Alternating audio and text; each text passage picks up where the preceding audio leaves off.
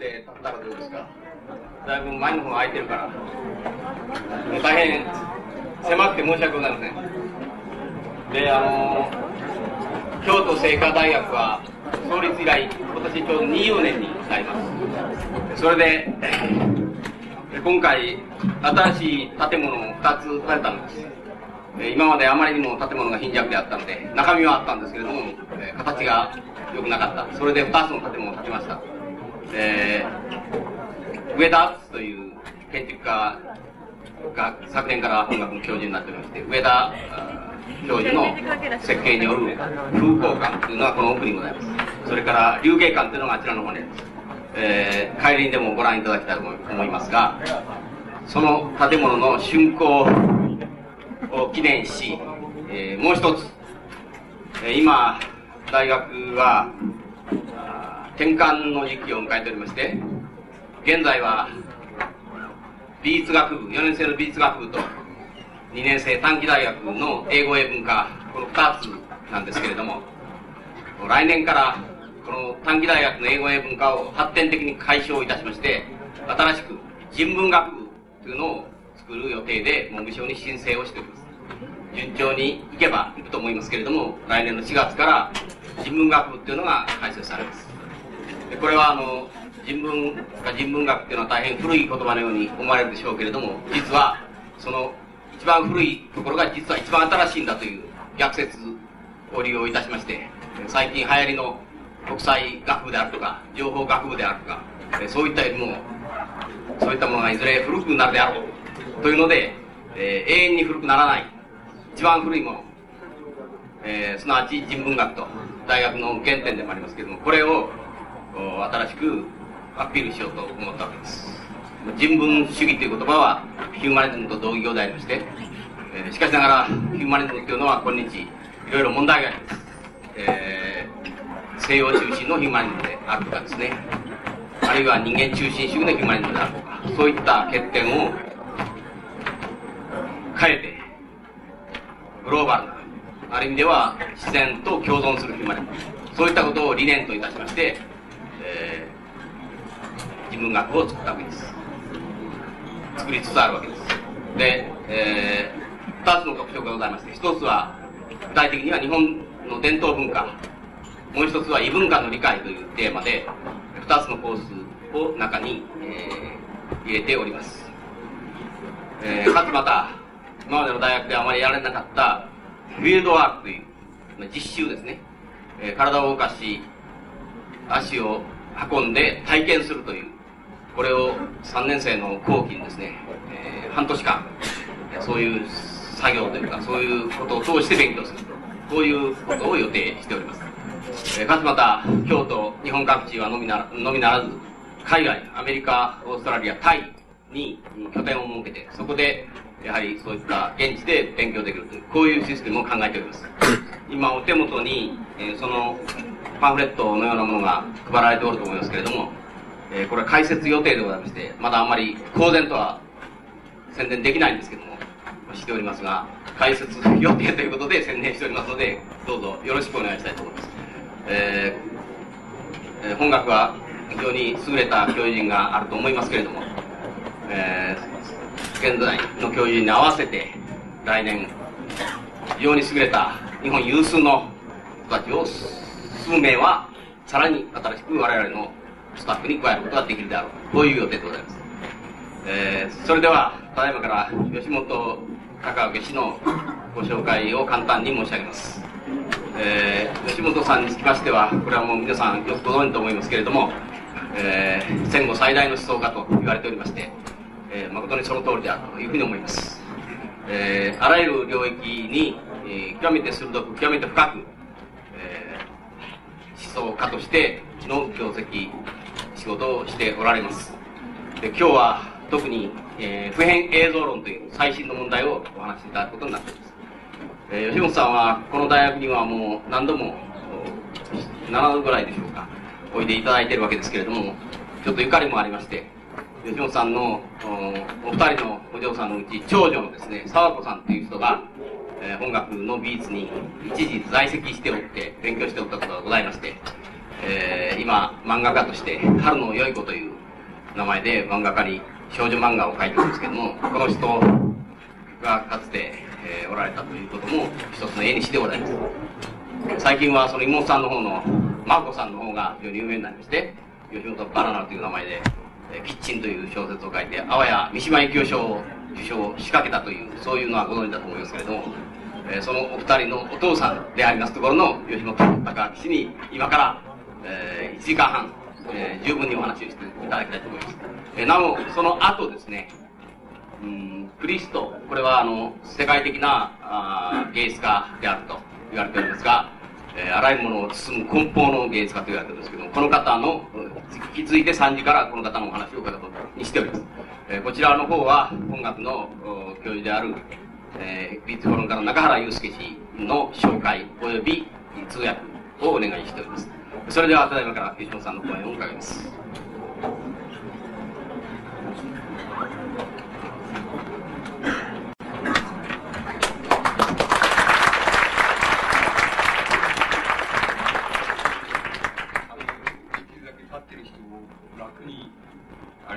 なんか立ってまで聞く値があるかっていうふうに言っても疑問に思いますがなるべくあの楽なふうにしてで今日は普遍映像論になっていますけどいくらでどうでもいいわけですけどえっ、ー、と本当は普遍えっ、ー、と普遍造造学というふうに、えー、言いたいところなんですけど学っていうのはそのおこがましいので、あの普遍造造論っていうのを、まあ、イメージ論なんですけど、自分なりのイメージ論なんですけどそれを、まあ、現在、えー、やっているもんですから、あ展開しつつあるもんですから、そこで、えー、そこの、まあ、言ってみれば自分にとっては生々しいところでお話ししたいというふうに思います。で、この、えっ、ー、と、この僕の言うその道論なんですけど、イメージ論なんですけど、そこでもってあの、何が一番問題になるかっていうことが、あの、まあ、いくつかあると思うんですし、そのお話をしたいわけです。一つはですね、あの、この、イメージ、イメージの体験っていうのと、それから言語の体験と、これはまあ、作品で言えば文学なんですけど、文学の体験っていうのは、あの、どういうふうに関わるかっていうことが、あの、一つの大きな問題なわけです。それから、もう一つは、もっと、あの、狭い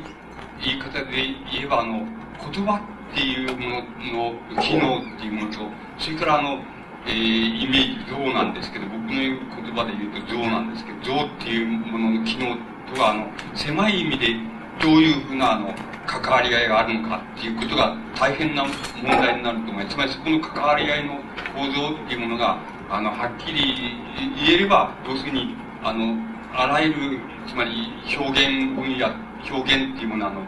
像論として、像のイメージの論、あるいはイメージの学としてその、変化することができるって言いましょうか、統一することができるっていうのが、僕のモチーフなわけです。まあ、うまくできるかどうかはわからないし、またあの、え途中なので、なのですけれども、あの、やりつつあるところなんですけども、そういうところが一つ問題、一番大きな問題になるっていうことなんです。で、かもう、あの、今度は、具体的に困難なことはどこに、あの、あるかって言いますと、あの、どう言ったらいいでしょうね、あの、うん一つはその、これは僕、僕にとっての関心が一番あるわけですけども、あの、価値論っていうのがあるわけです。つまり価値論っていうのは、あの、イメージ論、イメージの論としてどういうふうに普遍化できるかって、例えば、あの、経済学で言えば、その、使用価値とか、交換価値とかっていう価値概念っていうのがあるでしょう。あるいは皆さんだったらば、あの、絵画の、まあ、絵画とか美術のその、なんて言いますか、えっ、ー、と、価値、作品の価値とか、あの、つまり作品の良し悪しを測る価値とか、そういう価値概念っていうのがあるんですよ。つまり、そういう価値概念を、あの、イメージとしてどういうふうに普遍化できるのかっていう、あの、そういうことが、まあ、非常に困難なことをといえば、あの、困難なことのような気がします。で、あの、もし、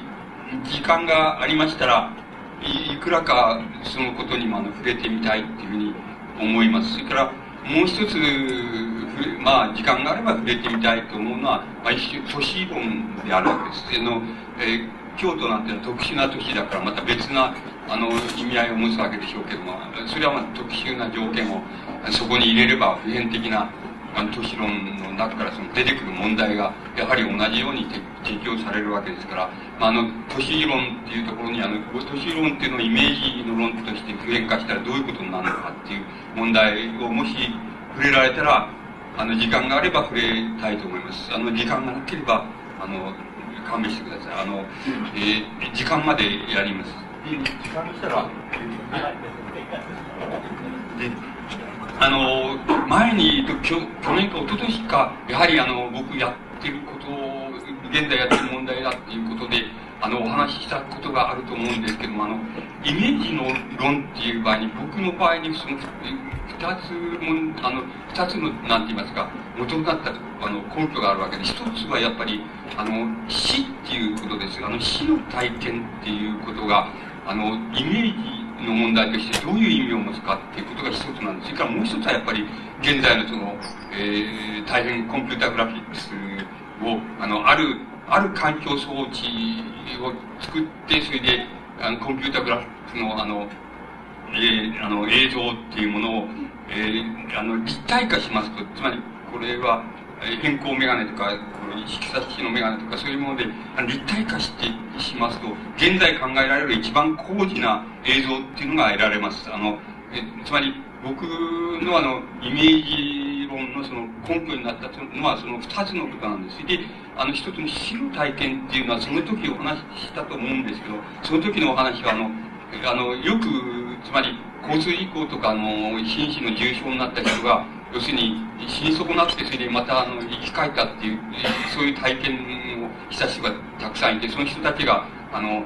体験の式っていう言いましょうか体験の記録っていうのをあの残しています。その記録をよく調べてみますとあの一つの特徴があります。つまり普遍的なって言いましょうかあの型があります。あのみんな決まっているところがあります。だからその問題があの非常に、えー、大きな問題なんだっていうふうにあの僕自身はあの、それ、あの、その時はそういう申し上げ方をしたと思うんです。つまり、同じことになるんですけど、あの、この度はその、えっ、ー、と、あの、文学者で、つまり、言葉の表現者であり、同時にその死の体験の、つまり、経験者であり、またその表現者でありっていう、その二つのことを、まあ、兼ねているその文学者っていうのは、あの、いないことはないわけです。で、まあ、あの、僕が今日お話ししたいあの人は、あの、日本で言えば、あの、島尾敏夫っていう人、作家で、で、去年亡くなりましたですけども、作家です。いい作家ですけども、あの、作家のことです。それから、まあ、もう一つ、これは皆さんの方がよく、あの、作品を読んでおられるから、あの、ドストエフスキーを、のことを、まあ、申し上げて、それで、その人たちの、うん、その、体験と表現の中には、つまり死の体験のイメージと、それから死の体験から生き返ってきたイメージと、それから要するに文学作品としての言葉の作品としての、まあ、芸術と言いましょうか、そういうものが、つまり一心に兼ねられているわけです。ですから、その、その中のその、そのイメージの構造とそのなんて言いますか、作品の構造との、まあ、関わり合いっていうようなものが、もし、あの、取り出すことができるならば、あの、今日の、あの、テーマにとっては、まあ、なんて言いますか、おあつらい向きと言いましょうか、一挙両得と言いましょうか、いっぺんに解けちゃう問題っていうのが、あの、あるわけです。で、ですから、今日はその、あの、普通の人が、あの、交通事故とか渋滞とかでその瀕死の体験をしたとして帰ってきたっていうのは、そういう、あの、死の体験じゃなくて、あの、文学者である人がそういう体験をした場合に、その文学作品の中に、それがどういうふうに現れてくるかっていうことで、あの、言葉とイメージの問題、関連の問題っていうようなものが、あの、解ければ、あの、いいというふうに考えます。で、そういう話をしていきたいと思います。あの、ドストエスキーは皆さんが、あの作品を読んでおられると思いますけども、ドストエスキーの死の体験っていうのは、あの、フドロシェスキー事件っていうのに連打しまして、そのニコライ一世からその死刑の宣告を受けるわけです。あの、仲間たちと一緒に死刑の宣告を受けるわけです。で、あの、死刑を、その死刑の宣告を受けて、あの、死刑台、死刑台の上に、のぼさ乗せ乗せられるわけですけども乗せられるわけですけど乗せられてであわや死刑直前という時にそのえっ、ー、と何て言いますか皇帝のその斜面って言いましょうか。あの斜面原型のその通知が来てその助かるっていうのはで助かった時にはあのまあ仲間たちの何人かはあのもう失神状態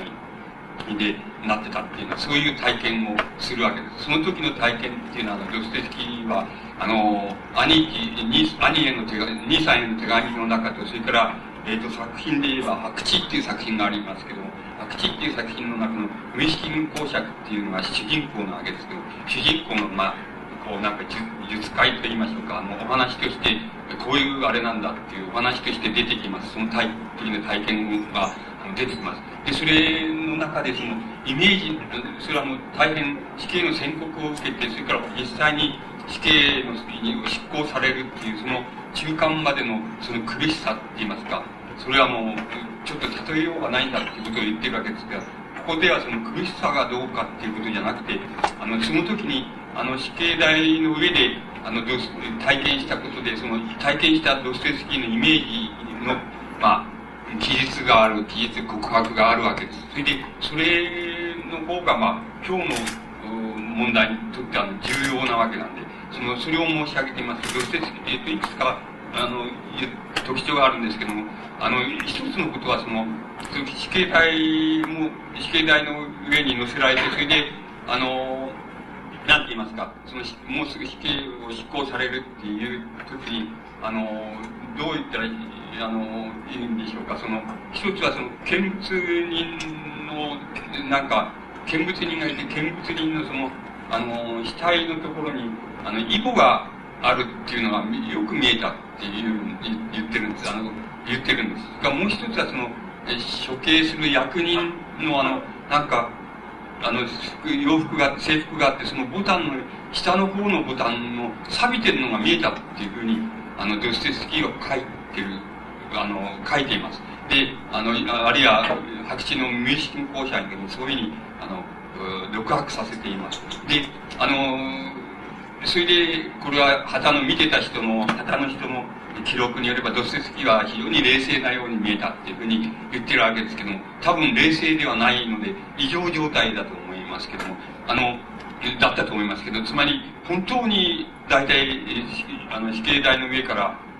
その見物人のその死体のそのイボが見えるかどうかっていうことは問題なわけなんです。あのえつまりその本当に見えたのかもしれないしあるいはその見えたと思ったのかもしれないしそれはあのごく平静なその視覚の観点からいくとあの非常に問題になるわけですけどもしかしドステスキーはそれを見えたってそれあの死刑執行人のそのあのボタンが錆びているのが見えたっていうふうに言っています。それはその体験はその見えたっていう意味合いがとても重要なことであのこれはいわばその死の体験においてあの、なんて言いますか、誰でもが、あの、その、この記録を見ますと、誰でもが体験する体験と同じだと思うんです。それはつまり、あの、その場合にあの、大体、自分自身は、あの、なんて言いますか、あの、生きてるか死んでるか、肉体的に生きてるか死んでるかっていうよりも、あの、なんて言いますか、あの、視覚って言いますか、あの、視覚的なイメージと言いましょうか、あの、自分自身が視覚的なイメージ自体になってしまって、自分のその時は多分肉体は、あの、ないっていう状態と似てるのであって、これはあの、瀕死の人の、あの、体験から言いますと、その、なんか、あの、自分がその、横たわってその死にそうになって、周りにお医者さんたちが騒いでるのが、あの、上の方から見えたっていうふうに、しばしばあの、そういう瀕死の人の体験式からは、そういうふうに書かれていることがあります。本当に見えた、見えるかどうかっていうことは、大変難しいことなんで、あの、本当に見えるかどうかは別として、とにかく見えたんだっていう記述がもう一般的なわけです。だから、その時にあの、紳士で横たって、お医者さんたちが盛んに人工呼吸したり、なんか自分のことをしてくれるのを自分の目が上の方から見えたっていう式の状態になっています。それは本当に見えたかどうかっていうのの問題はまた別なんですけども、それがあの、死の体験におけるイメージの非常に大きな特徴なわけです。その時には多分、あの、自分自身っていうのは、あの、視覚自体と化しているので、自分には肉体がないわけ。見てる自分には肉体がなくて、肉体の方はこっちの方に残ってて、見てる自分の方はもう肉体がなくて、あの、視線自体に貸している、上上からの視線自体に貸しているっていう、そういう体験だと思います。で、ドストエフスキーの、その、なんか見物人の死体に、あの、イボがあるのが見えたっていうのも、すこぶるそういう意味で本当に見えたかどうか怪しいんだけども、わかんないですけども、しかし、その見えたっていう体験っていうのを疑うわけにいかないので、それは見えたんだというふうに考えると、それは多分死の体験においておけるそのイメージっていうもののあの一つの現れ方だっていうふうに思われます。で、あの、それ、えっと、ここからその今立っておられる方の死体のイボっていうのは見えないですからね、僕のとこから見えないから、本当を言うと怪しい。っていうか、まあ本当に見えるのかってのは怪しいと思うんですけど、しかしあの、死の体験のところで、と言いましょうか、その、まあ、意識がある状態になったところで、その見えたっていう体験を、まあ、ドストゥスキーは書くわけですし、また、あの、紳士の人の体験では、あの、上の方から自分の、あの、肉体のあが見えたっていうふうに、あの、そういうふうに言っていますから、それを、その体験としていますと、それがあの、死の体験におけるイメージなわけです。その時のイメージは、あの、なんて言いますか、自分自身を、あの、視線そのものと化して、化した時に、あの、なんか、見えたと感じられるだろう、そういうイメージのことを、あの、指していると思います。で、この体験っていうのが、あの、えー、ドステスキーの、あの、体験の中でとても重要なことのように思われます。つまり、あの、それをもし、ドステスキーの作品の中で、作品によって、あの、おなんて言いますか、あの、裏付けようとすれば、つまり、作品によって裏付けようとすれば、あの、その体験が、あの、多分その、なんか、非常に大きな役割をドストエスキーの作品に果たしているだろうと思えるところがあります。それは、あの、どれでもいいんで、どの作品でもいいんですけど、今の、その、白紙のその無意識公爵でもいいんですけども、あの、無意識公爵っていうのは、読、あの、あの、読まれた方は、あの、ご存知と思いますけども、無意識公爵な一種の何と言いましょうか、あの、近代的な概念で言えば、あの、性格破産的と言ったらいいんでしょうか。あの、そういう概念なわけです。つまり、あの、性格って、あの、人、一人の個性とか性格っていうのを形作ることができないと言いましょうか。一人、一個の、あの、性格として見れば、あの、なんて言いますか、どっかで破綻してて、あの、破綻して、なんて言いますか、拡散してるって言いましょうか。拡散してて、性格っていうことが、あの、形成できないところがある。つまり、性格の、っていう、あの、輪、輪郭と言いましょうか。その輪郭がその曖昧もこたるところがあります。これはあの、無意識公爵がとても人が良くて、受け身でっていう、あの、受け身でその幼児性を持っていて、それで、あの、善良で、善意で、それで、あの、そうそういう性格が、あの、無意識公爵に、あの、与えられていますけども、この与えられ方っていうのは、多分僕は、あの、一種、あの、その、死刑執行直前で免れたっていう、あの、赦免されたっていう、そういう体験の、その、あの、体験のところで、なんか壊れている、つまり、存在が壊れているのか、あるいは、あの、性格って言いますか、人間としての輪郭って言いましょうか、それが壊れているのかわかりませんけども、とにかく何かが壊されている一つの体験っていうのがあって、それが、例えば、白紙で言えば無意識公爵の、あの、性格のあり方っていう中に、あの、とてもよく、あの、表現されているように思います。それは、近代概念で言えば、やや病的な概念でありますし、それからまた、あの、なんか、性格破産者的な概念になるわけですけども、これは、あの、近代的な概念で解釈しなければ、これはあの、非常に、なんて言いますか、曖昧目としているんですけど、強要としている、そういうして、あの、輪郭が作れない、あの、形作れない性格、そういうふうに、あの、言うことができると思います。あの、それで、あの、無意識に公爵は、あの、あの、作品の中ではその、ナスターシャっていう女性、アグラヤっていう、全く性格が違う二人の女性を、あの、好きになるんですけども、あり、好きになるんですけども、その二人の女性っていうのを、あの、どう言ったらいいんでしょう。つまり、あの、選択することができない、選ぶことができないわけです。つまり、二人の女性を好きになって、あの、どちらかを選ばなければならないっていうことに、誰でもがなる、普通ならばなるわけですけども、その二人の女性を、あの、どちらかを選ぶっていう、は、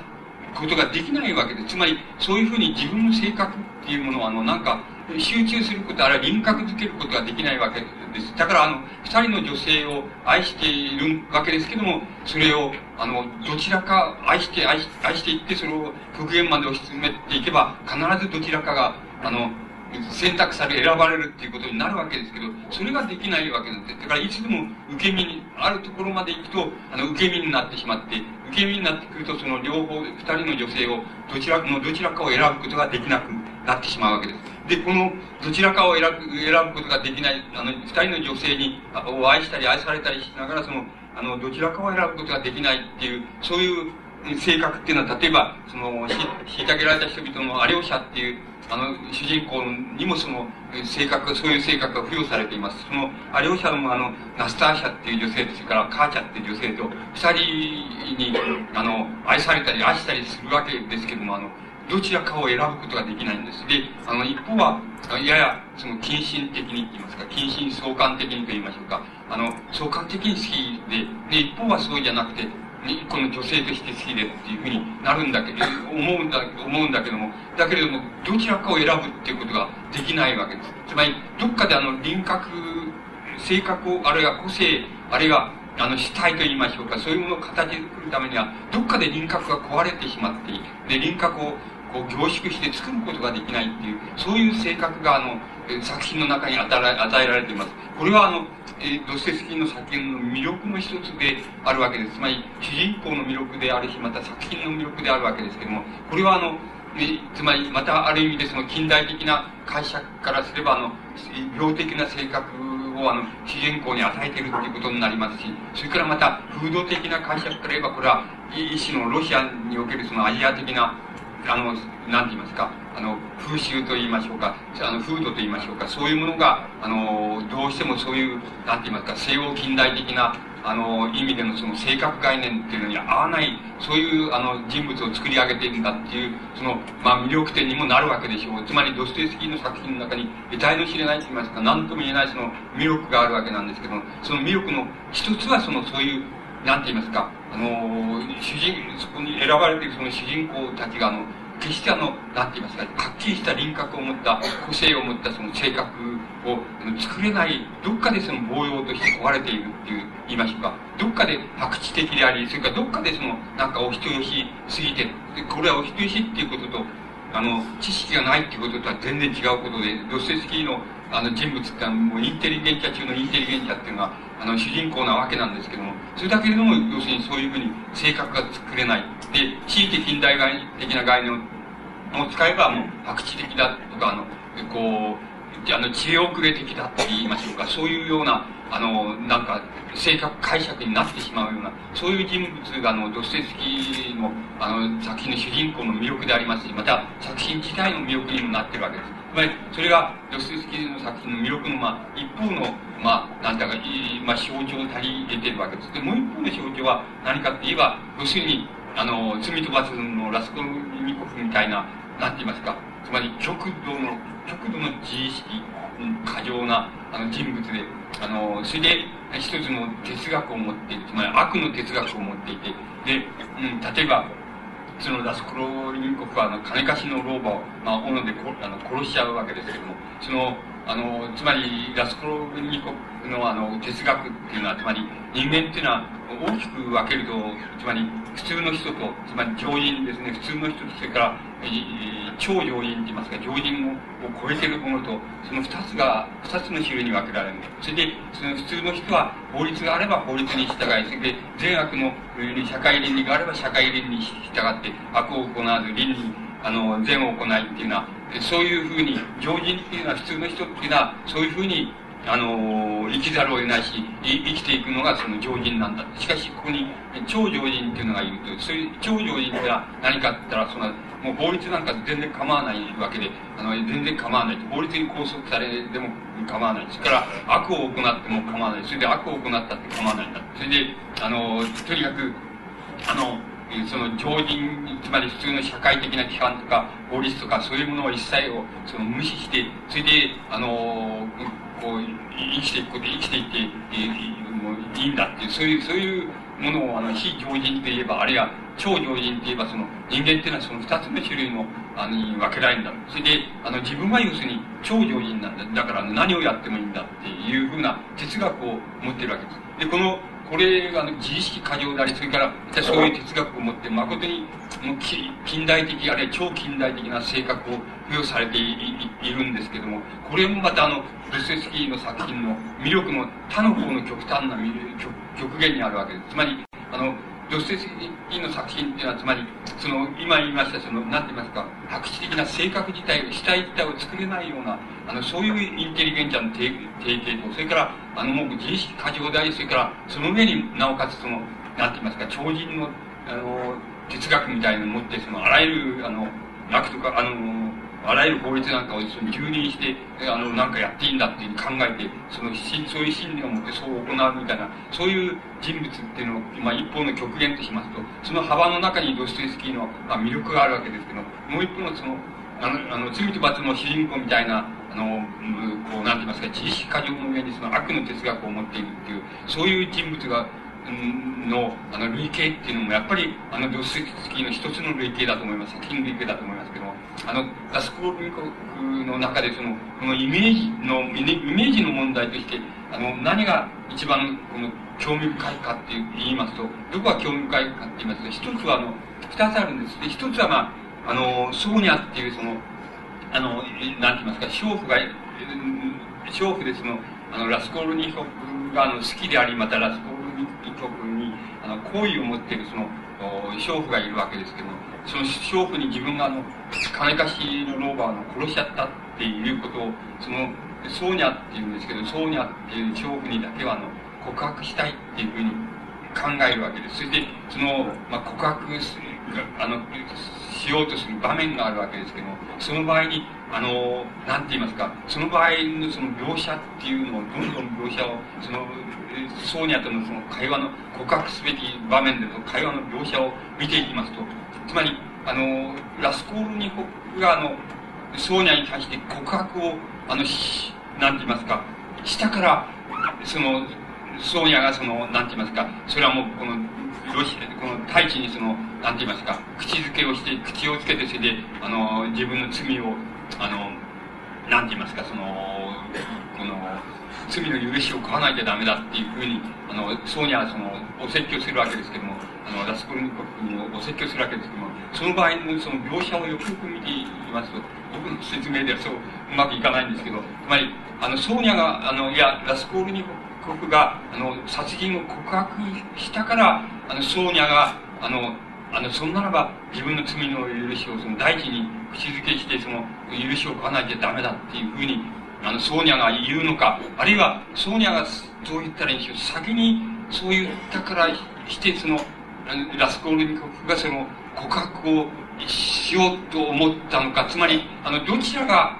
どちらが先であるかっていうのは全くわからないような、つまり白熱した描写になっていきます。つまり、あの、そこの描写のところでは、あの、あの告白が先に来たから、その、それじゃ罪の許しをこうたらいいっていうこうべきだっていうふうにソーニャが言うのかあるいはソーニャがもう先にそれを言ったからしてそのラスコールニコフがあのその殺人の告白をしようというふうに思ったのかっていうのがあのどちらが時間の先なのかっていうのがわからないっていうふうに思わせるような読む人に思わせるようなあの描写になっています。つまりあのここのところでここのところ、なんて言いますか、いわば時間、これを時間の体験というふうに言いますと、普通ならば、何々の、こういう原因があって結果があるとか、あることが起こったからその結果がこうなったとかっていうふうなのが、あの、普通我々の時間の体験なんですけども、この場合、ドストエフスキの白熱した描写を見ていきますと、そうじゃなくて、そのもしかすると、原因と結果が反対であって、あの、結果の方が先に言われちゃって、つまりソーニャが、あ、謝った方がいい、あの、罪の許しを請うた方がいいっていうふうに先に言っちゃって、後から、あの、ラスコルニコフの、あの、告白が後からやってくるみたいな、その、どっちが先だかわかんないっていうような、白熱した描写になっていきます。つまり、このところも、あの、これはドストエフスキーの作品の、まあ、その非常にその優れたところ箇所なんですけども描写として優れた箇所なんですけどもあのその描写ではもはやあの時間があのどちらが先でありどちらが後であるかつまり因果がどちらがあの、先だかわかんなくなってしまってるっていうような形でその白熱していくわけです。この白熱した状態っていうのは、イメージ論で言えば、あの、死刑執行のあの、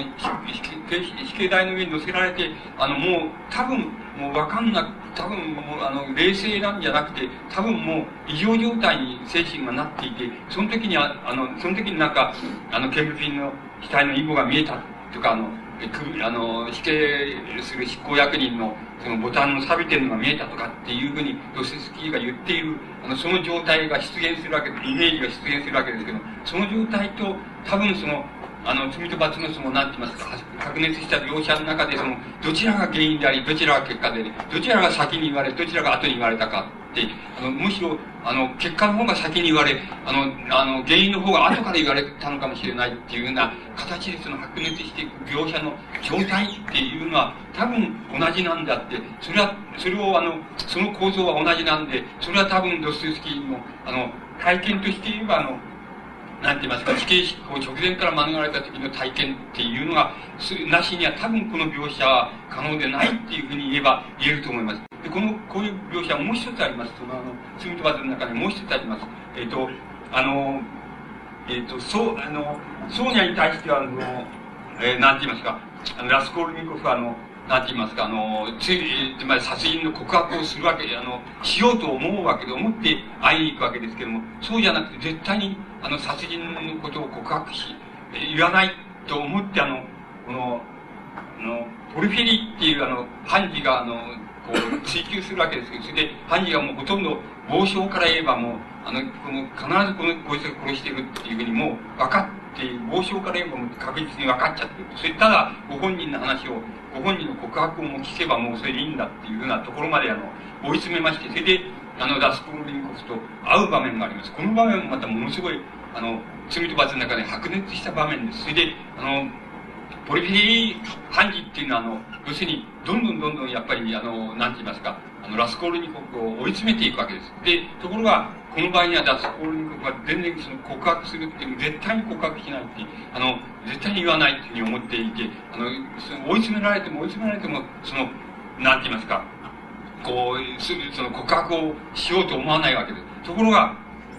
ところがその、なんかそれもまたあの描写が白熱していきまして、その、どんどん、あの、ポルフィリハキ、あの、判事の方はその、どんどん追い詰めていく。それで、アラスコルニコフの方はどんどんそれを、あの、かい、こう、避けていくっていうのは、それがもう白熱していきますと、大体、あの、もうこれで、こういうふうに追い詰めたらもう答える以外ないだろうっていう、もう、あの、告白する以外ないだろうっていうのは、あの、追い詰め方をする、するんですけども、それを、あの、ラスコロに僕はかわすっていう、そういう場面に、こう、追い詰められていくわけです。場面自体も追い詰められていくわけですけども、逆に今度は、その場面に行きますと、また、一種、その、告白しまいと思うから、つまり、あの、ラスコールニコフが、あの、告白しまいと思って、その、あの、なんか言葉で逃げるから、あの、ポルフィリ、あの、判事の方は、あの、お前だろうっていうふうに、あの、入れる、入れるようになるっていうふうに、つまり、なったのだって、逆に、その、ポルフィリー判事の方が、その、どんどんどんどん追い詰めるから、もう告白せざるを得なくなる、な、なって、それをスッと抜け、あの、避けるっていうふうになるのか、つまり、どっちが先なのか後なのかわからないっていうような描写に、やっぱりここでも白熱した描写になります。で、あの、この描写っていうのは、あの、まあ、ドステスキーの作品も、その、まあ、なんて言いますか、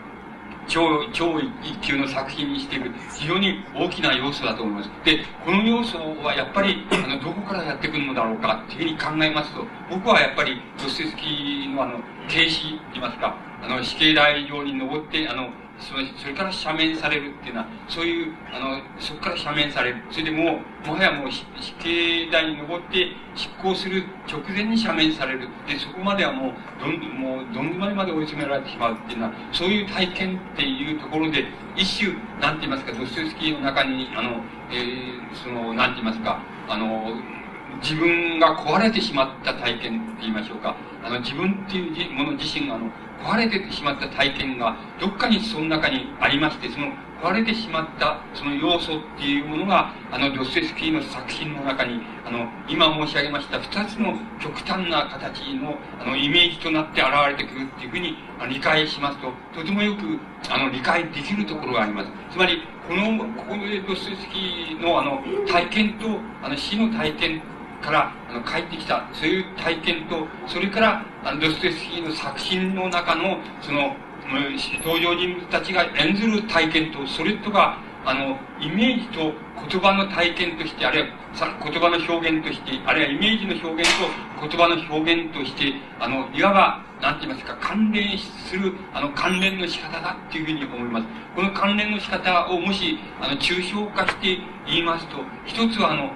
存在って言いう、あの、存在、あるいは存在感でもいいんですけども、あの、存在感を抜かしてしまって、無に、自分の存在感が無になってしまって、つまり、なくなってしまって、あの、自分、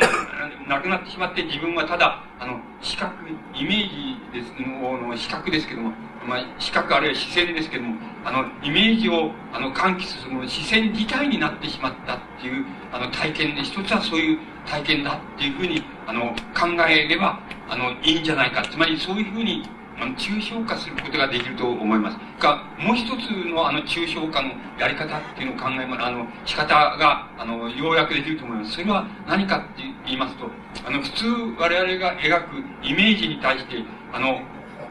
あの、イメージがあるとします。それから、あるいは視覚的な、あの、映像、あの、像がある、映像があるとします。普通我々は、その体験できる視覚像、あるいは視覚的なイメージっていうものに対して、あの、どう言ったらいい？つまり、あの、パラ、あの、パラの位置からの映像、つまり、あの、真上からの映像ですけど、あの、像ですけど、イメージですけど、パラの位置から、その、普通我々が体験する視覚像とか、あの、イメージに対して、あの、パラの位置から、あの、パラの位置から、位置、位置にあるその、イメージっていうものを、あの、を、あの、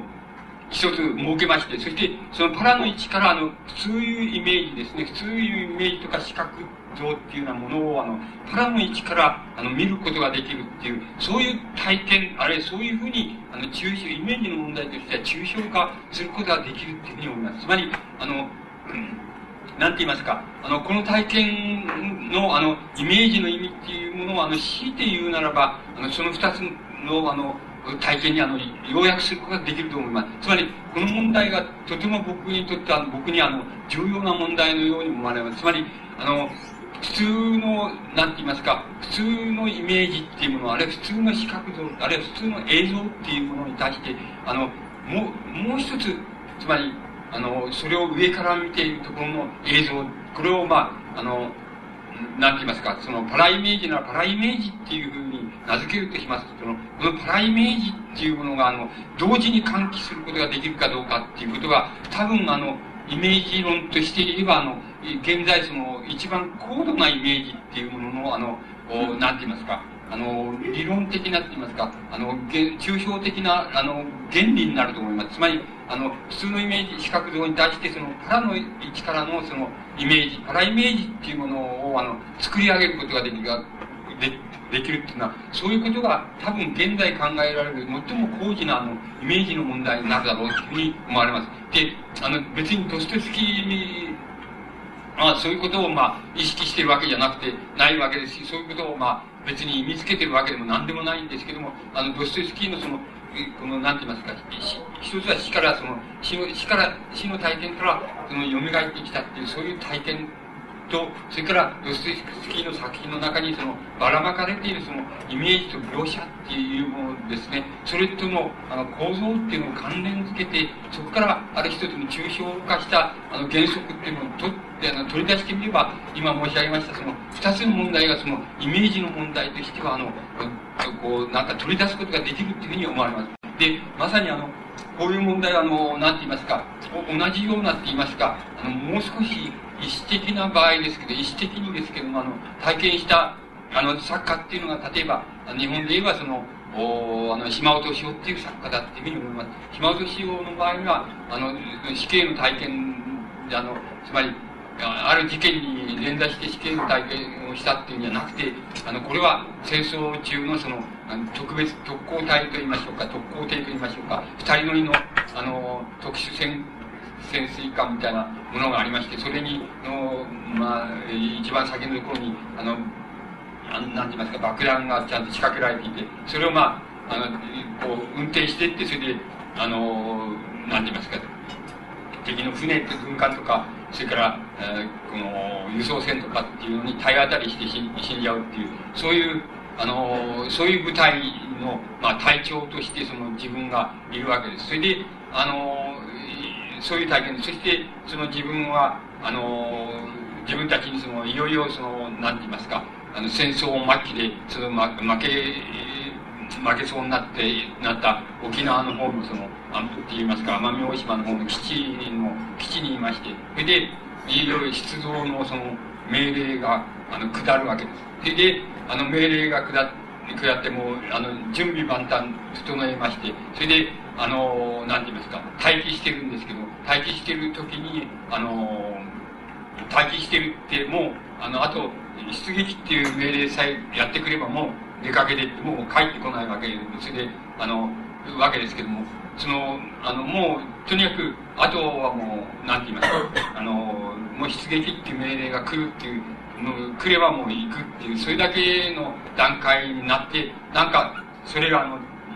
その中途半端にって言いますか、そこのところで、そこの体験のところで外されてしまうわけです。で、外されたのは、あの、なかなかつまり、初めはなかなかその命命令が下ってこないっていう。で、あの、その、その日が、その出撃の夜が過ぎてしまうって翌日になっちゃうわけですけども、それでどうしてそうなってしまうのか全然わかんないんですけども、よく後で、後で少し経って、あれ、分かったところでは、そこのところであの、戦争が、あの、終わ、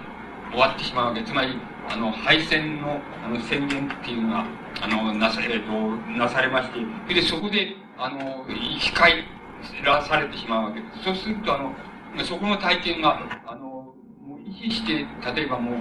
意識して訓練して、それで、二人乗りの、そういう、あの、潜水艇みたいなものに乗っても体当たりして死んじゃうっていう、そういう訓練ばっかりずっと積んできて、それでもう、もう、もうとにかく出撃だっていう、もう、ちょっと命令が来ればもう出撃だっていうところに来て、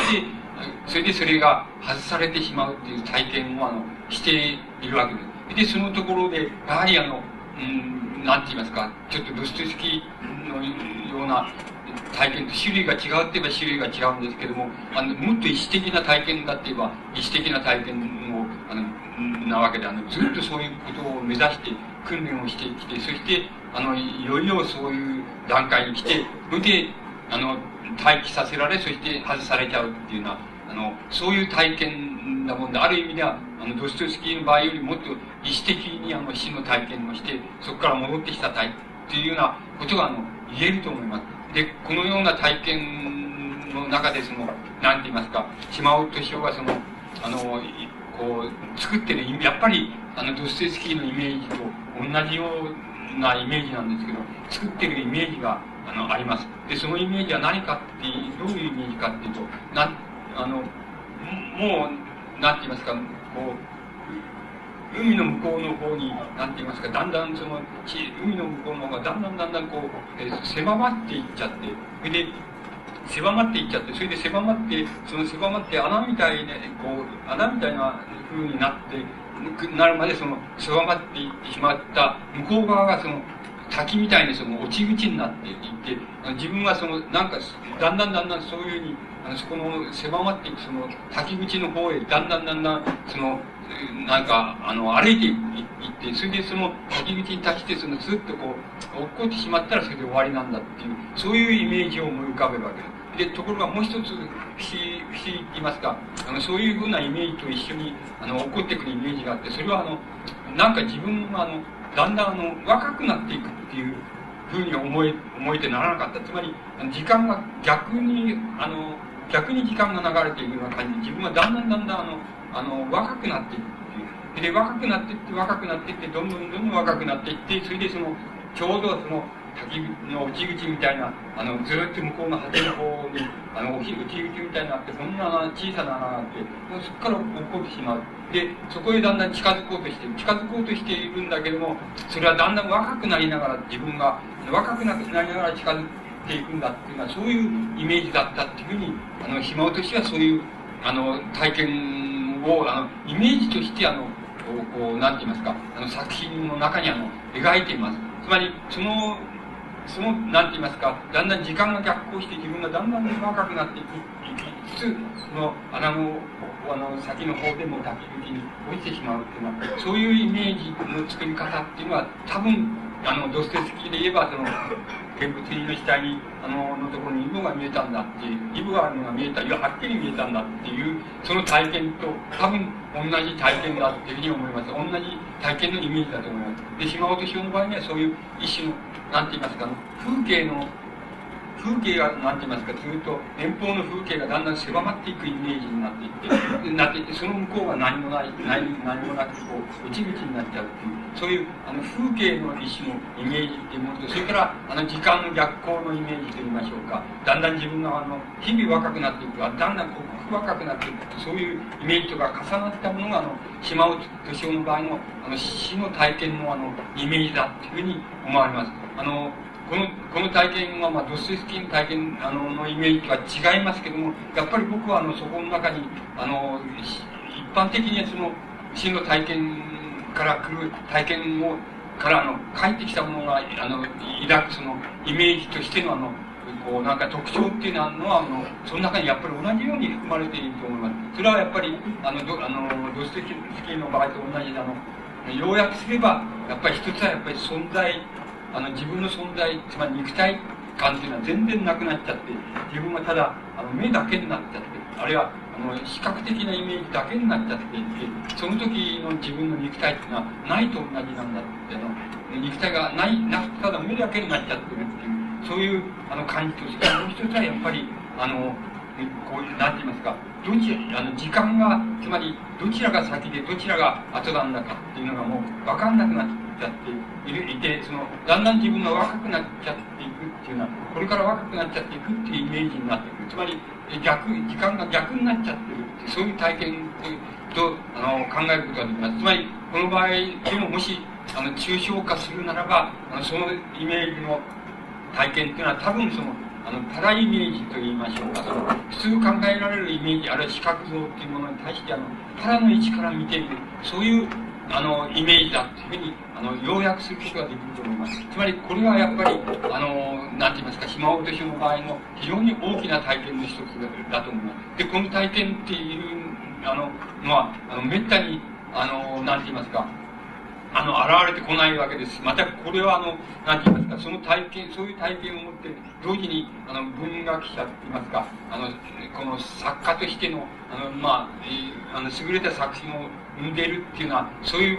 場合っていうのは、そんなにたくさんないわけで、あの、ドステスキーの場合も、それから島尾敏夫の場合も非常に珍しい場合で、あの、そういう、たまたまその人、文学作品を生むっていうことと、それからそういう体験をしたっていうこととの間に何か、あの、なんて言いますか、一つの関わり方、あるいは構造っていうものがあって、その構造を、あの、明らかに示している、あの、非常に珍しい、あの、作家の場合の例だっていうふうに思われます。で、あの、島本敏夫の作品の中で、この体験を、あの、なんて言いますか、非常にはっきり、あの、表現している、さいくつかの作品があります。それは、あの、島本、あの、島尾さんの作品の中で、あの、一種あの、シュールレアリズムに類した、あの、作品っていうのが一群の作品があるわけですけども、その作品の中に一番よく現れているっていうふうに僕には思われます。島尾さんの作品、その、シュールレアリズムに近い作品のあの特徴っていうのは、大体において、あの、とにかくあの、輪郭っていう言いますか、物語の輪郭っていうのが全くないわけです。つまり、全く任意な場所で任意なところから任意なことが起こってあの任意なことをを起こしながら、あの作品が任意に終わってしまうっていうのは、つまり作品としてのその輪郭っていうのは、ほとんど作られていない作品です。あの、非常に優れた作品ですけども、あの、作品としての輪郭が作られていないと思います。それから、物語としての輪郭があの作られていないと思います。つまり、物語としての輪郭っていうのは、つまり、なんて言いますか、始まりがあり、それから物語の展開があり、そして山場が来て、そして終わりになるっていうのは、これがまあ物語としてのまあ一種の輪郭なわけですけども、島尾さんのその一連のそのシュールアリズムに近い作品っていうのには、全くそういう輪郭がありません。あの、任意の私なら私という主人公が、その任意の場所に、あの、場所を歩いていくっていうようなところからもう始まってしまうわけです。から、あの、つまり、それから何々をしようと、例えば、夢の中の日常なんていう作品で言えば、その、私というその、ノベリスト、つまり、私というその駆け出しの小説家がいて、その駆け出しの小説家が、まあ、一作だけ作品を書いたんだけども、もうそれ以上何も、書くことも浮かんでこないし、書くものも何もなくなっちゃった。それでは、そこでもって、あの、それならば、あの、仕方がないから、その、なんて言いますか、事前、えっと、あの、不良少年たちを集めている、その、事前事業団体に俺もその、え行って加わって、そこに加わって、それで、新しい体験をして、何かそれで、その体験が小説の、この素材になるかもしれないっていうんで、そこの事前事業団体のに入入っていこうというふうに考えたっていうふうに、もういきなりそういうふうに始まってしまうわけです。それで、なんか、えー、その時なんか、えっ、ー、と、あの、見た映画を思い出すわけ。それでやっぱりその映画の主人公っていうのは、小説を一作書いたんだけど、もう一作書いただけでも、えっ、ー、と、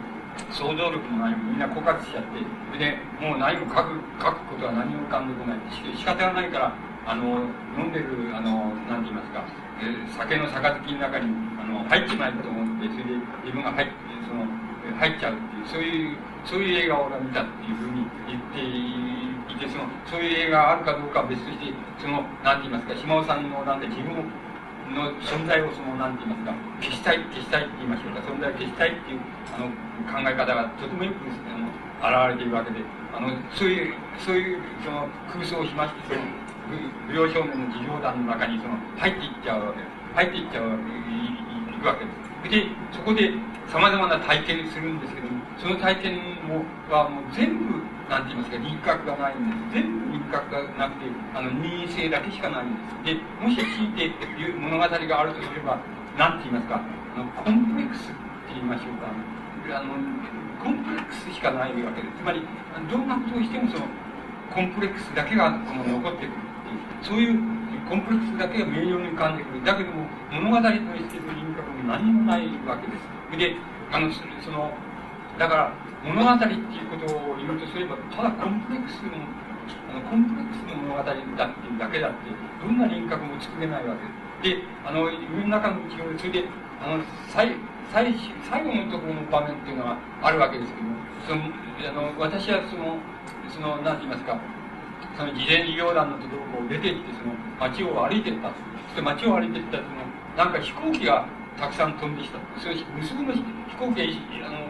その、なんて言いますか、一つ二つじゃなくても無数の飛行機が飛んで、あの、蝶々のようにその、群がって飛んできたって。で、その、その飛んできた飛行機がその、なんて言いますか、こちら側にその、うん、なんか、この缶のようなものを、その、この飛行機から缶のようなものをこう落としたんだ、落としていくんだ。で落としてきたのは地上にあのぶつかるとするガタンと落として何だと思うとすらなんか油をその仕込んだそのそういう缶だったというんですね。でそういうものがあのこう落っこってくるんだ。でそれが起こってもこれはおっかなくてしょうがないから何が起こってくるかわからないというふうに考えて何が起こってくるかって見てみると飛行機の数がますます増えていってもう娘の飛行機が上を飛んでいってでもうただそれがもうなん見てるだけで見上げているだけでもこう、もう、もう、おっかなくて恐怖だって。で、もうそれがもう無数に飛行機がこう飛び交ってるっていうのは、そういうイメージがやってきて、これはやっぱり、あの、もう、この世界っていうのは、あの、終わるんじゃないかっていうふうに、あの、この私っていうその、ノベリストはその、そういうふうに考えるわけです。で、あの、それが、もう、あの、それがもう、なんて言いますか、その、怯えの感覚っていうのはもう、非常に切実に描かれてるんですけど、ただ、ちっともその輪郭作品としての輪郭がもう描ききってない、描ききれてない。それから、また、あの主人公はもうこう、なんか知らないけど、こうして、えー、はいられないっていうんで、今度は、なんか、えっ、ー、と、母親、母親がどっか住んでるっていうような道があるから、あの、ところがあるから、そこ行こうっていうにいきなり思い出すわけで。で、その母、こんなものどういう理由でそう思ったんてことは、全然物語として何いきなりもそういうふうに思うわけで、思ったらしい、思って母親の、えー、いるところに行くわけです。そうすると、その、母親はその、なんて言いますか、その父親、自分の父親の、私っていうのは父親に内緒でその、産んだその、なんか、白人の子供っていうのを、この、おぶって、それで、こう、いるわけです。で、これは一体どうしたことかっていうふうに思うと、父親がこう、それを見て、おあの怒ってその殴殴りつけようとするわけですそうするとその私は仕方がないからその、えー、母親を殴るんならその私を殴ってくれっていう言って私の父親はそうかっつってその父親に無知でもってめちゃくちゃにあの殴られちゃうそれで殴られてその歯はボロボロになってその歯の口の中はその粉だらけになってあのしまうわけですけども。それでもあの父親はなかなかその許してくれないでそのうちに猛烈なそのあのお腹が痛み出してきた。でお腹が痛み出してきたらあの来たのでそのこれはもうかなわないと思ってそれで何て言いますかこの手からこの口からその喉からこの手を突っ込んでで自分の胃袋をこうぐっと引き出しちゃって胃袋がこうなんか逆さまにめくれめくれ上がってそれでそれをめくれ返ってそれでそのめくれ返って胃袋をその中心にしてって言いますか自分の体が全部裏返っちゃったっていうあのそういうあのそういう作品ですつまりあのそういう作品あのなんて言いますか誠にその、うん、見事な作品っていう以外にないわけですけどもやっぱりあのどう言ったらいいつまり普通いう意味のもあらゆるそのあの輪郭と物語の輪郭とそれからあの何て言いますか物語の展開する構成とかっていうようなものはもう全部全部ことごとく壊れてしまってる。つまりことごとく無視されているわけ。ですつまりあのこの無視されている体験っていうのは何かって言ったら僕はやっぱり島尾さんがどっかであの何て言いますかあの戦争中のその特攻体験みたいな特攻でも死ぬ寸前のとこからあのなんかそれを引き外されてしまったっていうその体験のところで何かが壊れている何かが壊れて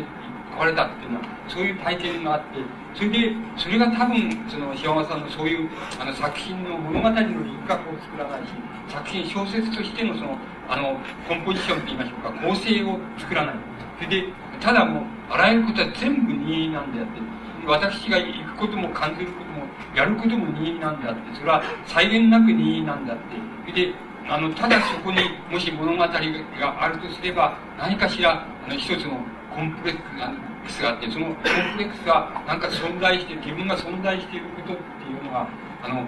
もう何て言いますかあの消したいって言いましょうか。その存在して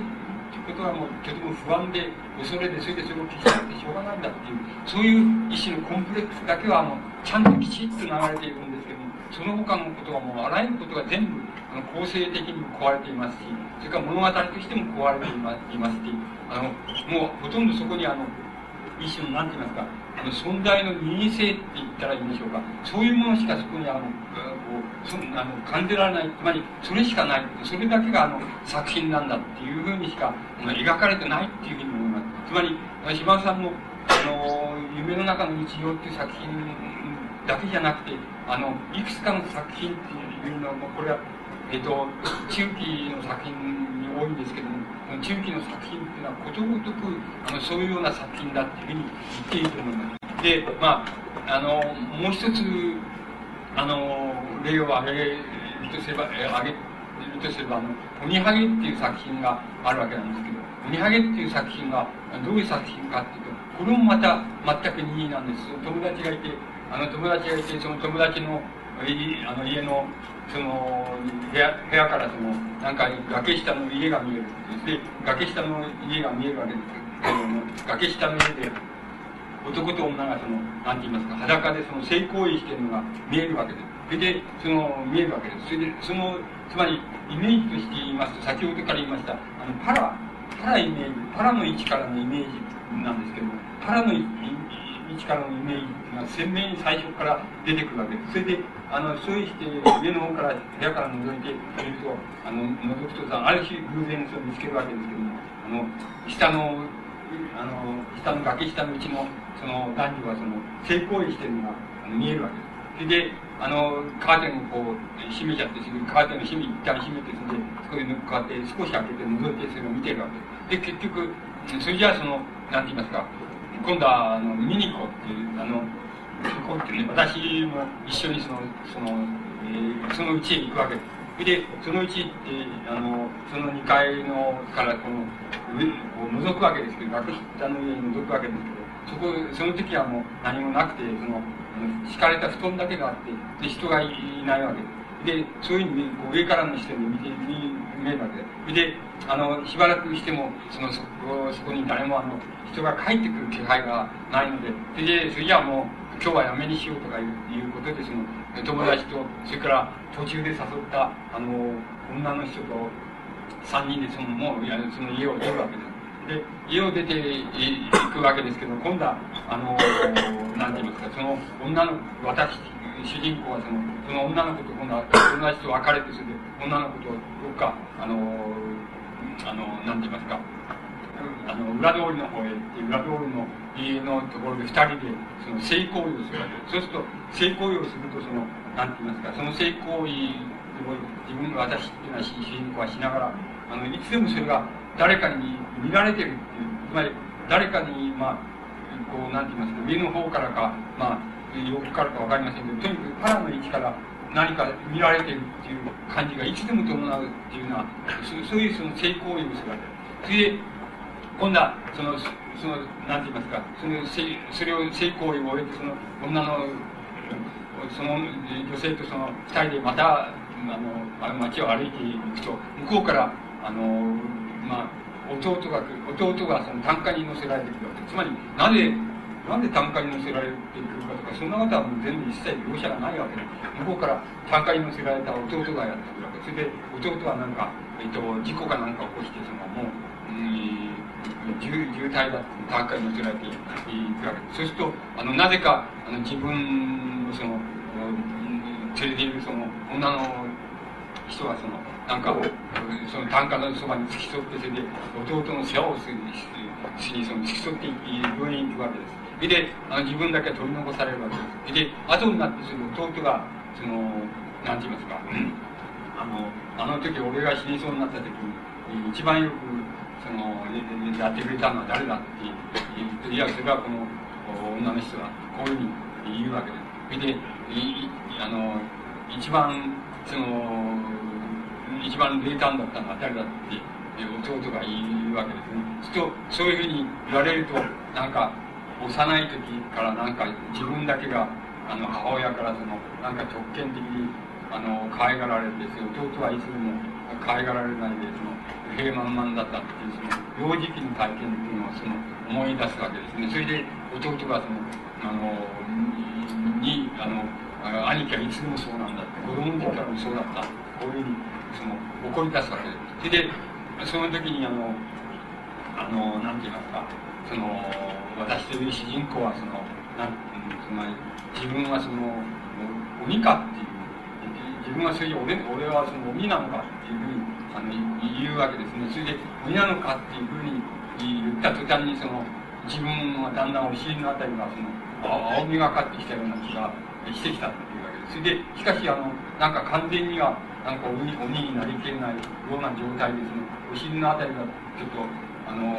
その青みがかってきたっていうだけで中途半端でそういうだけで本当に鬼になりなりきれないでその終わってしまったっていうのが、まあ、作品の最後なわけです。つまりあのこの作品の中では何があの述べられている何があのイメージとして何が重要かって言いますと要するにあの上からのつまりあのなんて言いますかこうパラパラの位置からのイメージがあの視線っていうものがあのいつでもそのなんか自分がやってる行為あるいは人がやってる行為もそうですけど人がやってる行為も自分がやってる行為もいつでものパラの位置からパラの位置からそのいつでもそのなんか眺められてる、あるいはいつでも見られている。そういうあの作品自体のあの喚起するイメージが全くそういうふうになっているということがとても重要なことだというふうに思われる。つまりあのこのことが一見するとあの島尾さんのそのなんて言いますか特攻体験って言いますかそういうものと関わりがないように見えますけど先ほどから申しますように多分このその時死からこうあの引き外された体験っていうのはこの腹の位置からのイメージっていうものをあの非常にあの強い形でその島尾さんの作品の中にその喚起しているのであのこの体験っていうのはあのイメージっていうものをあの普遍化していく場合にあの現在の場合に普遍化していく場合に非常に重要なあのこの契機になるっていうふうに思われるわけです。もちろんあの島尾さんの作品の中には繰り返し繰り返し同じパターンが現れます。つまり、後に、あの、島尾さんは、あの、なんて言いますか、えっと、えっと、女性、女の人、つまり、えっと、戦争中のその、南の島にいた時のあの女性の人と結婚して、それで、あの結婚するわけですけども、その結婚生活っていうのの中で、あのっていうのは、つまり、あの死の体験からだんだんその生の体験、生の体験も、だんだんだんだん要するに日常体験っていうふうに、だんだんなんて言いますか、あのこう、高揚してて、死の体験の、そのなんか高揚したその極限の体験から、だんだんだんだんその日常体験、日常体験も、だんだんつまんない日常体験、つまんないっていうことはないんですけど、まあ、高揚した体験じゃない体験、ありふれた体験にだんだんだんだん移ってしまう。そういう、だんそういうつまり家庭の中でその、なんて言いますか、島尾さんが、あの、まあ、要するに浮気をするわけですよ。つまり、他に好きな女性が出てくるわけ。それを経験して、あの、なんて言いますか、あの、また、あの、極限の体験みたいなのがあって、その、え、ー、と、あの、奥さんが、あの、えこう、なんて言いますか、神経的に異常になってしまって、それで、やはりその時も、あの、自殺するっていうあのところつまり奥さんの方が自殺するかする場面とか自分の方が自殺する場面とか両方出てくるわけですそういうふうに自殺せざるを得ないっていうようなところまで追い詰められる体験もします。それでそうするとそうするとまたあのそこのところであのなんていうか例えば主人その島落としつまり私私がその首を吊ろうとしてこういう首をかけるとまあ奥さんがやってきてあのたどり着いてきてそのそれをこう引き外してしまうとかっていうような形で何て言いますか死の体験っていうのが何遍もやってきてそれでしかもそういう体験がいつでもあのこう未遂に終わっちゃうって言いましょうか。あの引き外されてしまうっていうような体験を生涯の中でこう繰り返しあのなんていうか反復するわけです。つまり暇をつまりどうしてそれが反復されるのかっていうことはあのいやそれは非常に偶然なんだとかそれはまあ仕方がないんでその偶然そういうふうなことにそういう場面になっちゃったんだっていうことももちろん言えるわけですけどある別の意味からすればあのその何て言いますか初めの死の体験っていうのがこう壊してしまったものあるいはあの決めてしまったものがなんか生涯の中に繰り返し繰り返しそのパターンとして出てくる。っていうのはつまりあのイメージのパターンとしてそれが出てくるっていうふうにあの言えば言えるのでそれはあの決して偶然じゃないなくてあの初めの要するにあの何て言いますか戦争中の初めの死の体験から帰ってきたっていうその体験はあまりに強烈であのあまりに存在自体をそのなんか無意識のところで動かしているところがあってそのためになんかそれが生涯の中で何度も繰り返しあの違う主題で繰り返しあの出てきちゃうんだつまりこれが言ってみればあの島尾敏夫という作家のそのまあ、宿命のそのイメージのパターンなんだっていうふうにあの言えば言えるわけです。それで、これは、またそんな解釈しなければ、これはただの偶然にしか過ぎないんで、あの偶然そうなった時に偶然浮気したら、偶然奥さんがおかしくなっちゃって、で、もう死のところ追い詰められちゃって、そういうことがあったっていうだけじゃないかっていうことになるわけですけども、しかしそうじゃないっていうふうに考えれば、最初の死の体、死から蘇った体験っていうのは繰り返し繰り返し、あの生涯を決定していくっていうようなふうにあの考えれば考えられるわけです。つまり、その場合にはもう、あの、イメージとして、そのイメージの反復として、それはもう、あの、生涯の作品と生涯の、あの、なんて言いますか、あの、生き方の体験っていうのを、その、なんて言いますか、その、を規定しているっていうふうに、あの、言うことができると思います。だから、あの、島尾さんの場合の体験、それから、あの、そのドストキスキーの場合の体験っていうようなものは、あの、それは、あの、種類って言いましょうか、種類もパターンも違うんですけども、しかし、あの、死から蘇った体験っていうのが、あるイメージとして、あの、イメージとして、その、作家の作品を支配しているっていう、あるいはイメージとして繰り返し繰り返しそれが、あの、出てくるっていうのは、そういうことにおいては、あの、すこぶる、あの、似ている、同じパターンで似ているわけで、同じ方で似ているわけで、この体験っていうのは、あの、もし、イメージ論として言えば、あの、文学的な、つまり言葉の、なんて言いますか、表現っていうものと、それから、あの、映像の表現、あるいは、あの、イメージの表現とかっていう表現、そういうものとの、あの、構造的な関連っていうものを、あの、つける場合に、あの、非常に大きな意味合いを持つっていうふうに言うことができます。もちろん、こんな得意な作家っていうのを取ってこなくても、もちろん、先ほど申し上げました通り、あの、普通の人の、例えば、交通事故で死にそうになって帰ってきたっていう意外の体験とか、あるいは、その、重病になって、瀕死になって蘇った体験とか、そういう体験からもちろん、同じパターンを取り出すことができるわけです。あの、できるわけです。どちらでもすら構わないんですけど、そこで、普遍的にある問題っていうのは、あの、あの、一種の、なんて言いますか、パライチからのイメージを、あの、パライチからのイメージっていうのがあの、普通のイメージに対して、あの、可能な場所っていうのがあるっていうことですね。それは多分その、死の体験っていうのと、大変な、その、ある構造的な類似っていうものがあり得るっていうことが一つ、あの、取り出せるっていうそれからもう一つはやっぱり、その、それも死の体験と関連するわけですけども、あの、自分のその肉体的な存在感っていうのが全部、あの、視覚になってしまう、あるいはイメージになってしまう、あの、視線になってしまうっていうの、あの、そういう体験っていうのが、あの、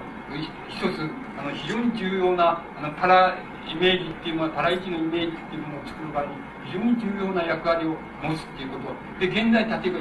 最も高度だっていうふうに考えられる、その映像っていうようなものは、大体においてその、パライチからのイメージと、それから、あの、普通の、普通の場場面でのイメージっていうものとが、あの、同時に、同時に行使されたっていう、あの、場合を考えれば、多分そこのところで現代考えられるの最も高次なあの映像っていうのはあの理解することができるわけです。つまり、現代考えられる最も高次なイメージ、あるいは現在作られる最も高次なイメージっていうのは、分解していますと、まあ、要素的に分解すれば、普通のイメージっていうものに対して、それにからの位置からのイメージがそれを同時に行使されて、行使してあるっていうのは、そういうイメージとしてその分解することができるってことが、あの、言えると思います。で、あの、もう一つ、あの、なんて言いますか、強いて言うことを言おうとすれば、あの、なんて言いますか、こういうことだと思います。つまり、あの、その、なんて言いますか、例えば、一番わかりやすいことは、あの、えー、僕らがその夢の中で見る、その、えイメージっていうのがあるわけですけども、夢の中で見るイメージっていうのは、どういうイメージかって言いますと、まあ、種類としてはもちろん、さっき言ったようで、いくらでもあるわけ、無数にあるわけですけども、あの、その、なんて言いますか、類型的に言えば、一番極端なところに、あの、文字の、文字の夢夢があります。つまり、文字で、文字で出てくるイメージがあります。あの、えー、夢の中のイメージ像っていうのは文字で出てくることがあります。文字で、文字通り文字で出てくるイメージっていうのはあるいは、文字が、あの、出てこない場合には、ただ、言葉だけむにゃむにゃむにゃって、あの、夢の中で言ってるっていう、そういうのが一つの極端です。が、もう一つ、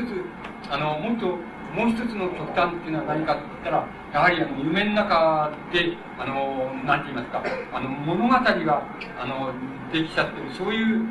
もちろんイメージで出てくるわけですけども、あの、物語、イメージの物語ができちゃってるっていう、あのそういう夢を見ることがある。もちろん中間には、あの、なんて言いますか、物語はならないんだけども、なんて言いますか、無数に任意のイメージがポッポ出てきて、それで、あの夢が、夢になって出てきて、それでそれが冷めてしまう。で、これを理解する、しようと思って、なかなか、あの、解釈のしようがない。で、もう任意のように、あの、イメージが出てきて、出てきて、それで終わっちゃってる。筋書きも何にもないっていう、そういう夢を見る場合もあります。つまり、あの、夢の、あの、夢の中に出てくるイメージっていうのは、その、いずれにせよそのなんて言いますか、その3つぐらいを挙げますと、大体においてその尽くされるわけです。つまり、そのどちらか、どれかに入ってしまうっていうのは、まあ、夢の中に出てくるそのイメージなわけです。で、あるいはイメージ体っていうのが大体そういうふうにできてるっていうふうに言うことができます。そうすると、あの、この場合には、多分、こうなんです。つまり、何に該当するかって言ったらば、あの、自分の存在っていうのは肉体的な存在がなくて、あの、全部その、えあの、視覚に化してしまっているとか、全部イメージ自体に化してしまっているっていう場面で、あの、そういう場面で見られるものが、あの、夢のイメージだっていうふうに、あの、言うことができると思います。つまり、夢のイメージっていうのは大体においてそうなんで、つまり、自分の存在感はないんで、つまり肉体なんか全然ないんで、ないんだけども、なくて、自分はただのその、イメージまたはその視線に化してしまっているんだけど、そこで出てくるのが夢の中のイメージだっていうふうに言うことができると思います。で、あの、そうじゃなくて、それで、いや、文学の中に出てくる、あるいは言葉の中に出てくるイメージっていうのは何なのかって言いますと、それはやっぱり、あの、少しこの夢の中のイメージと似てるところもありますけど、少し違う。何かって言いますと、少なくとも、あの、パラ、つまり、パラ1にあるイメージだけは、つまり、パラ1の、パラ1にあって、その、普通のイメージやれ、普通の視覚っていうものを投与している。そのパラ1のイメージだけは、これは、あの、なんて言いますか、あの、存在っていうものの、あの、なんて言いますか、その、まあ、あの、つまり肉体的な存在の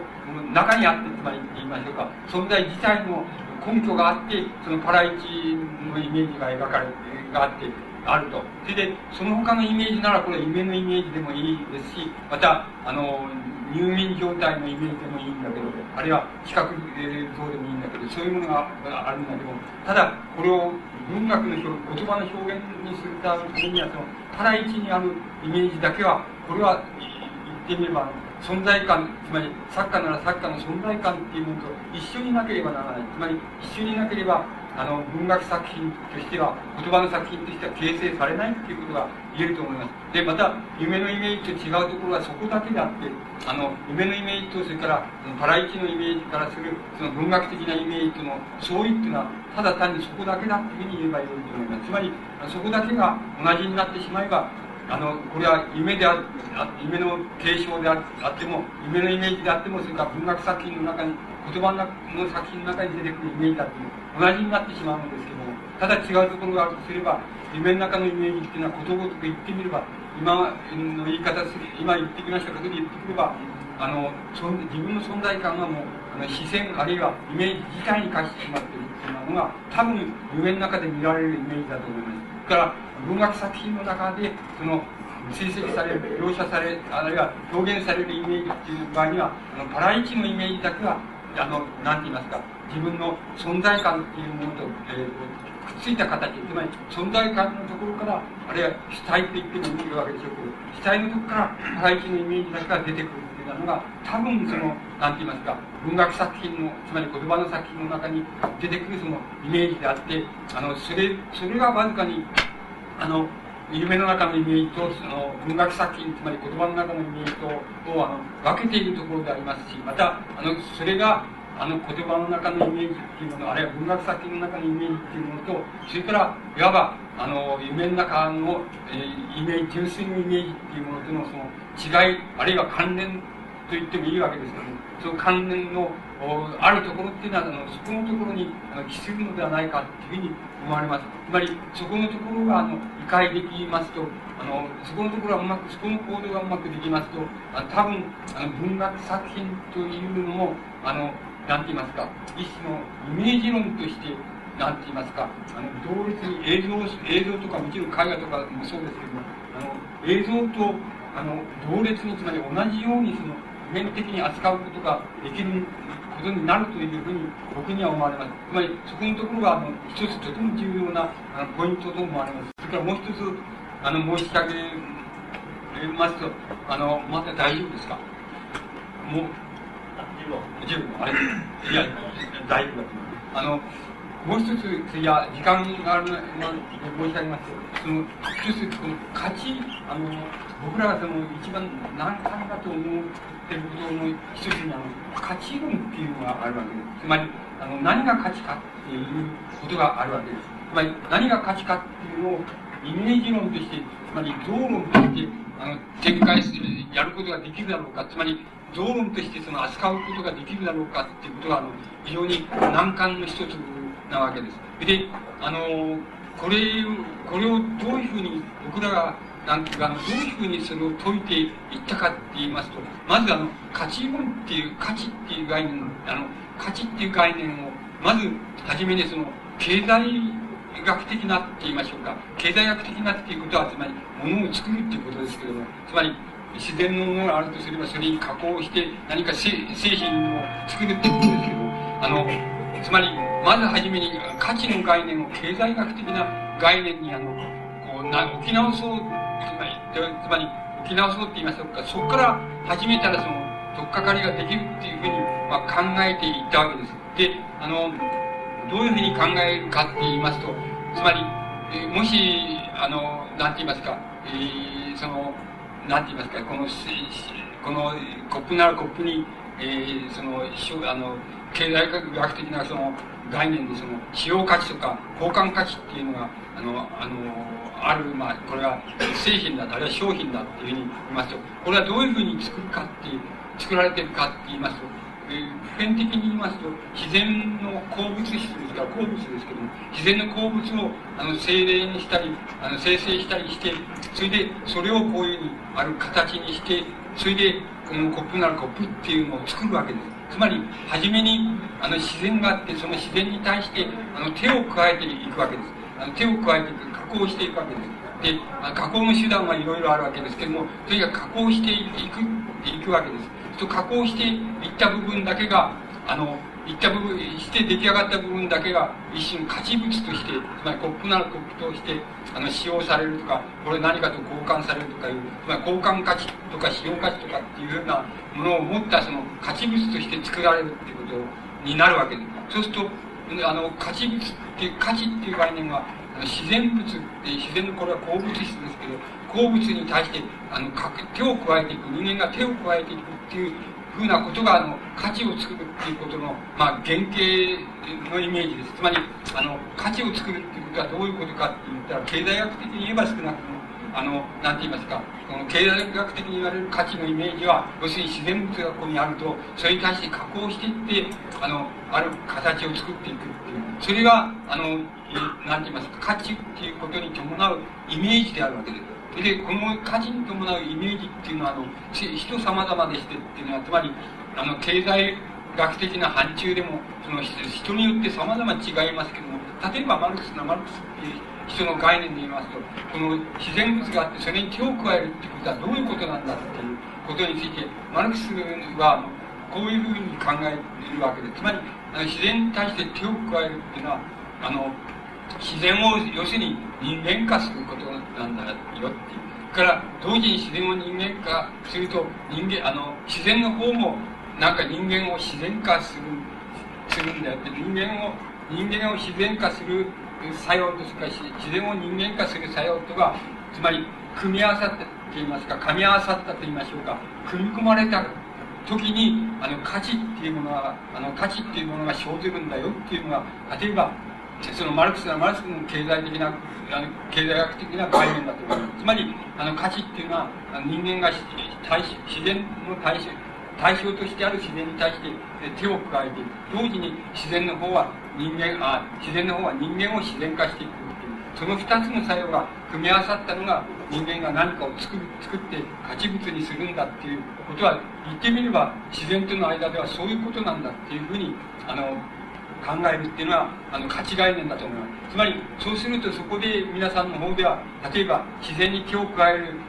た時にあの自然の方でもそれに対してあの反作用を及ぼしてその人間をあの自然化する。つまりこれを、まあ、自然のしゃべるであろうが、えー、手であろうが同じしゃくる場合には同じじゃないかっていうふうに人間の肉体を、まあ、まあ、自然物と化してしまうっていうのはつまりその同時にその2つの作用があるっていうそういうイメージが例えば価値を作るっていうことに対するそのイメージとしてあのとにかく浮かんでくることができると思いますつまりそれがあのそれはわずかにあの経済学的な概念にすぎませんけれどもあのこの経済的な概念で言われる価値っていうのは要するに自然に対して手を加えて同時に自然の方は手の方に反作用つまり人間の方に反作用を及ぼすっていうその二つの作用がこう何て言いますかこう組み合わされたところがあの何て言いますか価値っていうものが生まれてくる概念だしまたイメージだっていうことがあのイメージとしてあの捉えることができると思います。つまりこれはとても重要なことだっていうふうに思います。つまりこの初めにその経済学的な概念からそのイメージの概念をそういうふうにあのあの作り上げましてつまりイメージの概念を取りましてでこれをあのどうやったら普遍化できるかっていうことで、まあ、いいわけです。つまりできるどうやって普遍化でできるかっていうことが要するにあのイメージとしてつまり経済学的あの価値概念をその普遍化することをあの意味するわけです。ですから、あのそれをどうやって普遍化できるかっていうふうに考えればいいわけです。もし、あの、これを、例えば、この概念をその、なんて言いますか、医師の、おなんて言いますか、普遍、つまり普遍経済学的な、あるいは普遍経済的な概念っていうふうに置き直すとすれば、あの、自然とは何かっていうことをあのもう少し普遍化すればいいわけです。つまり自然とは何かっていうことをもう少しあの普遍化していければいいっていうこととそれからそれに伴うその人間がそれに対して手を加えるっていうことをあの普遍化していけばそうすればあの価値という概念を普遍的なイメージに置き換えることができるはずです。そこであのどうやったら自然っていうのは普遍化できるかって言いますいうことになるわけですけどもそれは言ってみればこのマルクスのつまりガラスつまり商品になるような自然ですね。あるいは製品になるようなあの自然っていう概念をもう少し要するにどう言ったらいいんでしょう。その微細でもう少し変化に、えー、生成変化するものっていうふうにあの置き換えればいいわけです。マルクスの自然っていう、えー、経済学的な自然概念っていうのは要するにガラスの材料な計算の、えー、化合物ですけどつまり計算の化合物のもとはこう鉱物ですけどもつまりあのそういうふうに何て言いますか。えっ、ー、と多分自然 自然っていうものの中でもあの一つはその何て言いますか。非常に固定的な自然って固定された静止された自然っていう概念が一つあるわけです。それからあのそれからあるいは限定されている自然でつまりあの価値物にならなければ経済学的な範疇でのあの価値概念っていうのは出てこないわけですからつまり何かやったら加工したら価値物にならなきゃいけないわけですけどあの別に価値物にならない自然っていうのもありますしまた価値物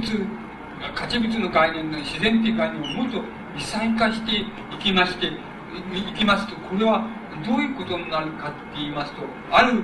えっと要するにある時間的な変更あるいは空間的な変更をつまり何て言いますか変更をその、どうまあ、言葉はいいんですけど具現しているある実態っていうように普遍化しますとこれは別にあの価値こういう経済的な意味での価値物を作るっていう自然に自然を限定する必要はないわけであのないなくなりましてそれは植物もありますし動物もありますしそれから一般的にその生物つまり微生物も入りますしまた無機物も入りますしそういう全ての自然を含めてそれは時間空間的なあの変貌あるいは変容っていうものをあの絶えず遂げつつあるある実体なんだっていうふうにそこまであのなんか普遍化すればあるいは実体化すればあのそうすればあの自然っていうものもまたあのなんて言いますかこう経済学的な意味の自然からもっと広い範囲の自然っていうのを置き直すことができます。つまりそれに対してあるあのあるその手を加え方をするとつまり手を加え方をすると自然から逆にあの手を加えられてしまうっていうそういう領域っていうのを考えますとその領域があのなんて言いますか？領域が重なった部分っていうものいうものがあのそれがあの価値概念の領域だつまり価値のイメージの領域だっていうふうにあの言うことができます。だからあの自然と人間とのあのあるいは自然と生物とのその兼ね合いでつまり間の関係で言いますと要するに何て言いますか？あの自然っていうのはどういうふうにあのなるかって言いますとあの価値価値領域っていうものと価値領域っていうものと価値領域でない領域とその2つに分かれてしまうことになります。もし人間が何らかの意味であの自然に手を加えようとするならばあの必ずその領域はあのえ普遍的な意味のつまり経済学的な意味で価値概念にならなくても普遍的な意味ではあの価値概念を生み出すっていうことを意味することになりますそうすればあの価値概念のイメージは極めて普遍的なイメージとしてその存在すしてくるっていうようなことが言えるわけです。つまり言えるようになります。つまりあのそこのところであの価値概念のイメージを作れば多分普遍的な価値概念のイメージが作れるっていうことになると思います。私たちが僕らがその考えていきましたことはあのそういうことなんです。価値について考え価値概念のイメージをあの普遍化していく時にあのどういうふうになっていくかということで考えていったのはあのそういうことであるわけです。つまりこれはもう少しあの何て言いますか細部にわたってこれを展開していかなければいけませんですけどもおおよそのところ皆さんの前でお話しできるおおよそのところは大体そういう考え方をしていってその価値のイメージっていうものはあの普遍化するっていうやり方っていうのはあのをあの作っていったわけです。からまあもう一つ先ほど申し上げましたからあのついでに素早く通っていきますともう一つは都市都市論っていうことで都市の問題って言い換えれば文明の問題ですけど文明の問題っていうのがどういうふうにイメージ化されるかっていうことになるわけです。それは一つはあの何て言いますかそれは二つあるわけなんです。あのあらゆる都市っていうのはあの都市が展開される場合にはあのつまり文明つまり歴史の方向に沿って時間の方向に沿って展開される場合には二つのところで展開されます。で一つは何かって言いますとあの一つは要するに具体的に言えばあの単純なことでつまりあの密集地域です。つまりあの人間の一視野の中にその何視野いくつもの視野があの視野でなければ当然あの入り込むことができないようなあのなんて言いますかものがあの一建物ビルディングでも何でもいいんですけどそれが一視野の中にあの込み入あのなんか入ってきた場合につまり入ってきた場合にあのそこの場所から要するに都市っていうのはあの展開していくっていうことですつまりあのなんて言いますかこれはビルディングでもいいわけですけどもあの京都なんかそういうとこあんまりないからあんまり点検にならないんですけどあのなんて言いますかあのビルディングでも例えばあの密集していきます密集ビルディングからあの今で言いましたパライチからのイメージパライチからの視線っていうのをあのできるだけ行使しながら密集地帯を見ていきますとあの大体その人間の一視野だったらとてもこんなあのこんなあのあれが入ってくるはずがないっていうのはそういう領域が領域にそのたくさんの視野が重なったものがあの一社の中に入ってくるところがあります。つまり、そういうところから都市っていうのが、だんだん展開されていくわけです。つまり、そこから、あの、外へ展開されていく、あの、なんて言いますか、一つの、うん、この、なんていう、あの、領域が広がっていくわけです。つまり、それが一つの広がり方なんです。もう一つの広がり方があるんです。それは、あの、一つの領域の中に、領域の中に、あの、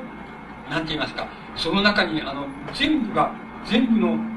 なんて言いますか、つまり、言ってみれば、都市と、えー、都市と、それから、その、まあ、その農村とか森林でもいいんですけどつまり自然加工された自然と加工されない自然でもいいわけですけどあの天然自然でいいわけですけどそれがあのなんて言いますか普通ならば加工された自然っていうのがあってあのそこへその周りに行ってあの加工されない自然があってっていうことになるわけですけどもそうじゃなくて都市の中にはあの、なんて言いますか、ある、その、ある領域、あるいはもっと、もっと狭めれば、ある、その、なんて言いますか、ビルディングになるわけで、あるビルディングの中に加工されない自然と、加工された自然とが同時にあの詰め込まれている、そういう、あの、場所、領域、あるいはそのビルディングっていうのはあります。つまり、例えば、ビルディングのビルディングのその屋上にプールがあったとか、からビルディングの5階にそのなんか、えっ、ー、と、茶室があったとか、日本庭園がちゃんとあったとかっていう、そういうビルディングがあのあったりします。で、そういう領域は何かって言いますと、そのある一つの、一つの領域の中にあの全部が入っちゃってるっていうことつまり加工された自然つまり価値と自然のしての自然とそれから価値でない自然価値価値化されてない部分の自然とか同時に一つの中にビルディングならビルディングあるいは領域の中に入っちゃってるっていうことを意味します。でこのこの点もまたあの都市が展開する場合にはこの点こういうところからあの展開されていくっていうことが言えます。つまりあの都市が展開される場合にはどんな都市でも二つの今言いました二つのあの領域でもって展開されていきます。あの都市が展開されていきます。で京都みたいなあの、中にお寺があったりとか、中にちょっとお墓地区があったりとかっていうふうな、すると、その変形されます。しかし、あの、外して言えることは多分、あの、この領域、えっと、人工的な領域が、人工的な領域が要するに、あの、自然領域を中に含んでいる。多分京都なんかそういうふうになりそうな気がするんですけど、そういうふうになってしまって、そういうふうに取り囲んで、これが一種のループって言いますか、輪を作りましたら、この中の自然物っていうのは、あの、自然、つまり手を加えられていない自然、あるいは手が比較的少なく加えられている、うん、部分っていうのは、多分これが輪になってしまいましたら、これが外に出てきます。外に出てきます。でまた、それに対して次の輪が、こう、狭められてきます。そうすると、そうしたらまたそれが、その、そこに手を加えられてない自然とか、あの、手を比較的加えられてないあのお寺とか、なんかそういうものは、あの、お寺とかお寺の境内とか、それは外へ出てくる。そういうふうにして、多分、京都みたいな場合には、多分そういうふうにしながら、つまり、あの、ループの領域を広く、広くというか、そういうふうにされながら、多分、あの、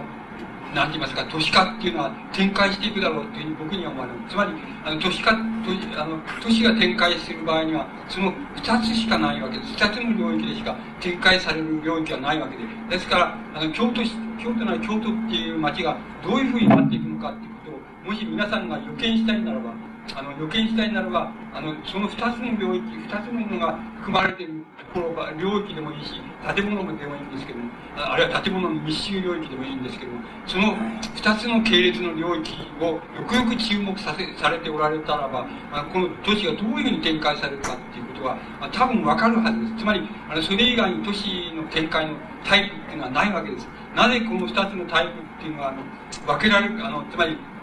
あの、二つのタイプっていうのは取り出せるかって、あの、都市論の中で取り出せるかって言いますと。それは先ほど僕が言いましたけど、一つは価値論です。つまり、あの、価値論というものと、それからもう一つは、先ほどから申し上げていまきました、その、死の体験っていうことと、あの、引っ絡んで、あの、申し上げてきました、その、パライチからの視線って言いましょうか。パライチからの視線っていうものを、あの、我々は一般的に普通行使している視線に対して、パライチからの視線っていうのを同時に行使するっていう、そういう、なんて言いますか、あの、イメージ、イメージとしてのその、なんか、あの、